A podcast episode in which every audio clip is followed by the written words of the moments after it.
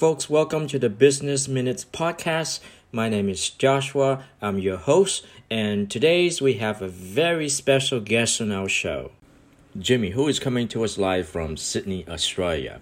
Jimmy is a premium clients manager, but he's more than that. Let's get to know Jimmy right now. Hey, Jimmy. Why don't you help our listeners get to know you a little bit? Can you describe your industry, your job title, and your current job responsibilities?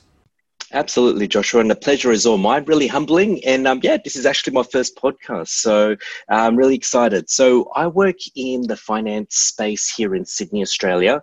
My title is a premium client relationship manager for IG Market. So, what I basically do is uh, look after our top 8% of clients that generate over 80% of our revenue. So, my role's quite varied. I do a lot of things such as you know, giving market updates. So right now, you know, it's Trump and you know the trade wars and things like that. Uh, talking about trading psychology because through my own trading journey, which has been about 15 years now, I've um, you know had lots and lots of ups and downs. You know, you, oh, that's like a whole different other story. So, um, you know, just talking about the markets to my clients, really getting to know them, adding lots of value. But I guess the fun stuff that I do as well is being able to take them out, entertain them. So we go to sporting events, cultural events. Um, I'm hosting a very small sort of mastermind type of group with my top clients in the coming weeks. So yeah, just just being able to be flexible and you know what, it's definitely the perfect role for me because I get to talk about the markets all day, stare at the charts all day, and go out and meet my clients face to face and do cool stuff. That's awesome. So, we really want to get to know you, and we're going to talk about something fun for a change.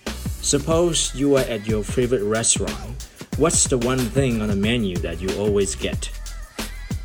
One thing right now, I would have to say ice cream.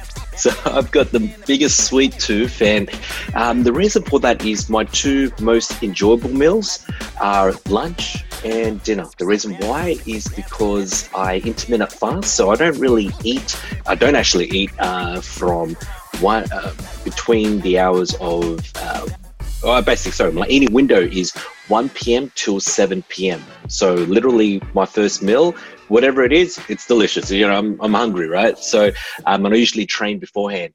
Uh, when, it, when it comes to dinner and I'm out at my favorite restaurant, usually I'm just looking at dessert. You know, I'm just, because it's going to be my last meal, I'm going to treat myself. So uh, desserts on the menu, and it's usually ice cream. And the two things that I go for are matcha green tea. Um, I really love that flavor. Um, or, you know what, I'll go for coffee. You know, that's it. Can you also share with our listeners what advice would you give your younger self, and what do you wish you had known when you started out? Absolutely. So, um, for for myself, I guess if I was to go back in time, knowing what I know now uh, about myself, it would be to you know, not being afraid of taking risks. Um, but uh, when I have a caveat with that, like taking risks, but having uh, a calculated mindset, right? So when you take the risk, make sure you understand what you what you're getting yourself into. One of the things that I've realized is uh, for myself, my mindset, uh, man, it's, it's resilient. It's, uh, I guess, one of the things that I've realized is I've hit many, many, many lows, you know, many, many times over. And when things seem the darkest, you think, oh, you know what, I don't know what to do next but you always find the way. And when I find that way, I find out it's big time mindset, um, health, health as well. Health has gotten me out of a lot of uh, negative situations by just refocusing on the mind, healthy mind, healthy body, right? Or sort the other way around, right? So, um, healthy body, healthy mind. So, yeah, I guess that that would be one of the key things that I would say. Just be patient double down on yourself. Um, you know, when you find that passion, when you find that purpose, um, and also just think of things such as marginal gains. So getting better each and every day, slowly but surely working on these things. So for myself, um, you know, I've now sort of created an environment where I make sure that I put myself in the best situation to be motivated each day to, you know, hit my health goals, to not snack, to um, be the best version of myself for my family and things like that. And that's just designing the environment around me. So if I don't want to snack, get rid of all the snacks out the house. If I want to hit the gym, make sure my gym clothes are out in the morning so I see them. They're present every single time. So it's been um, just designing that sort of life and just focusing on the process. Um, I'm a big, you know, habits over motivation. And they, motivation gets you started, but I've had my biggest drop offs when as soon as I hit a goal, bang, I just drop, you know. So now I focus more on creating these habits or rituals and just making sure that they stick because, you know, 50% of my sort of automatic actions, I want them to be my good uh, habits that are going to serve me, but also make an impact on other people as well. That's a very good advice indeed. All right, so at this stage in your professional career, what are you curious about right now? My number one curiosity, I guess it's right now, my professional career is seeing where I guess the whole, you know, AI, automation, machine learning, VR, augmented reality, all that type of technology is going to go. So I'm, I'm, very interested in that. You know, I think uh, Hollywood's a great predictor of where you know these technologies will go. So you know, watching you know movies like Minority Report so long ago, but I've got a feeling that's probably how we're going to be interacting with our uh, you know computers or PCs, or even they're probably going to be embedded in our in our bodies. Who knows, right? Like our mobile phones right now is already an extension of body. Like I, I feel quite lost sometimes when I don't have my mobile phone, um, because it's, it's, just one of those things where I think as we progress um, through the next, you know, the fourth industrial revolution, a lot of the mundane tasks are going to get automated. There's no doubt about that. But I think, uh, you know, emotional intelligence is going to, you know, be on the rise. Um, but then all the technology that comes after that, you know, like for me. I'm in the trading game, so a lot of my traders, uh, they're they're in isolated areas, and I think to myself, you know what? Imagine we could just whack on our VR goggles and then be sitting in a trading pit next to each other, talking about the markets with you know five screens up, Bloomberg scrolling down the bottom, all that sort of stuff. I think that's quite exciting, you know, or even just um, as VR, and I think we need 5G to sort of you know uh, really be more mainstream, you know, high bandwidth internet. Um, I think VR is going to take off in the sense that we're going to be able to gain experiences that we would not be able to experience right now, such as imagine being at an NBA finals, because I'm a big NBA fan, sitting courtside. If I could purchase an experience to sit courtside, not pay tens of thousands of dollars, but just, you know, a couple hundred bucks or whatever, I would do that, you know, because that would be an experience. I could look around, I could just experience that particular moment. So that's kind of, you know, where, where my interest lies, you know, where that technology goes. I'm a big believer in skating to where the puck's going to be, and I think the puck's going to land in, you know, those spaces that I mentioned there. That's so cool. Finally, what's your favorite book of all time and why? Um, okay, so this is a hard this is a hard question. So um, you know, there's three books that come to mind straight away as soon as you answer that. Uh, you know, Art of War is one that I read pretty much every year. Uh, I spend about a week on it, just really digging deep. You know, one of the big things is uh, when you're trading when you're trading in the financial markets, you're always battling against yourself. It's a huge mental game, right? So, uh, the art of war, there's so many quotes in there that I can quote, but I won't. I, I want to keep this short. But that's I, I, won't say that that's my favorite book at the moment. If, if I was to choose one, uh, the other one, very close second, would be uh, "Can't Hurt Me" by David Goggins. But I guess the one that I would go with is "Relentless" by Tim Grover. Now, that book, when I read it, it, it changed my mindset. I'm I'm a big basketball fan, so that resonates with me, right?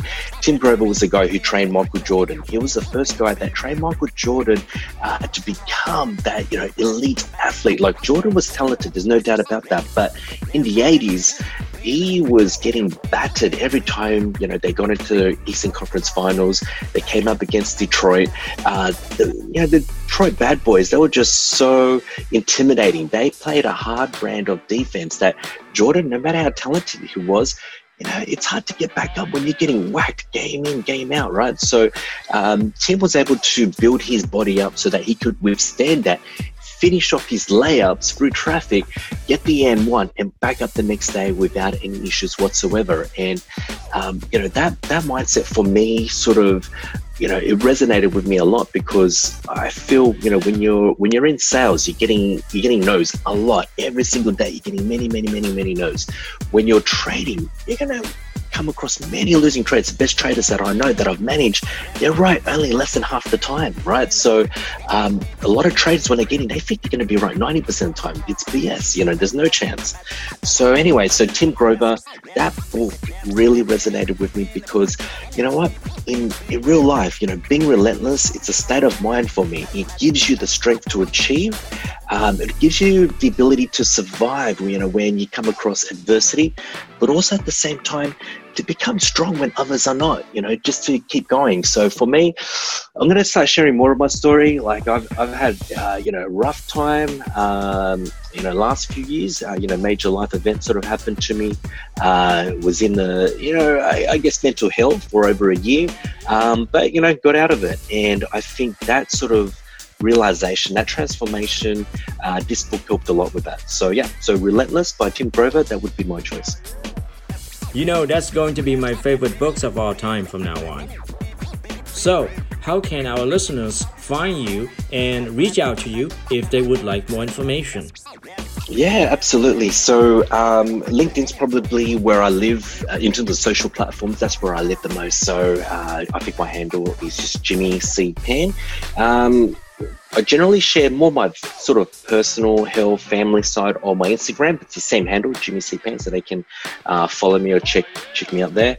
Um, but other than that, yeah, just LinkedIn, send me a private message. Um, I guess one of the cool things that I do on the side as well, um, you know, aside from providing content, uh, I get a lot of young uh, professionals sort of reaching out, asking asking me about my career, uh, you know, what steps I took to sort of make the switch from you know IT into finance, or uh, how to develop their leadership or sales skills. And um, some of the things that I do, and I'm happy to do this, I can't do this all the time, of course, but I'm happy to uh, set up like a Skype call or Zoom call with people just to sort of have a chat about that. I do that in my own personal time. So I give up my lunch, um, we set it up, we do it. And yeah, you know, it's something that I found uh, really helpful. Now, for the people that I don't do that with, then all I do is just trade uh, LinkedIn voice messages. So, you know, I could be walking uh, to work and then I just sort of uh, would be in, in this sort of constant back and forth with someone, then I'll be just sending them a voice message, you know, whether it's of encouragement or uh, just, to, you know, something that they ask me about sales or leadership or relationship management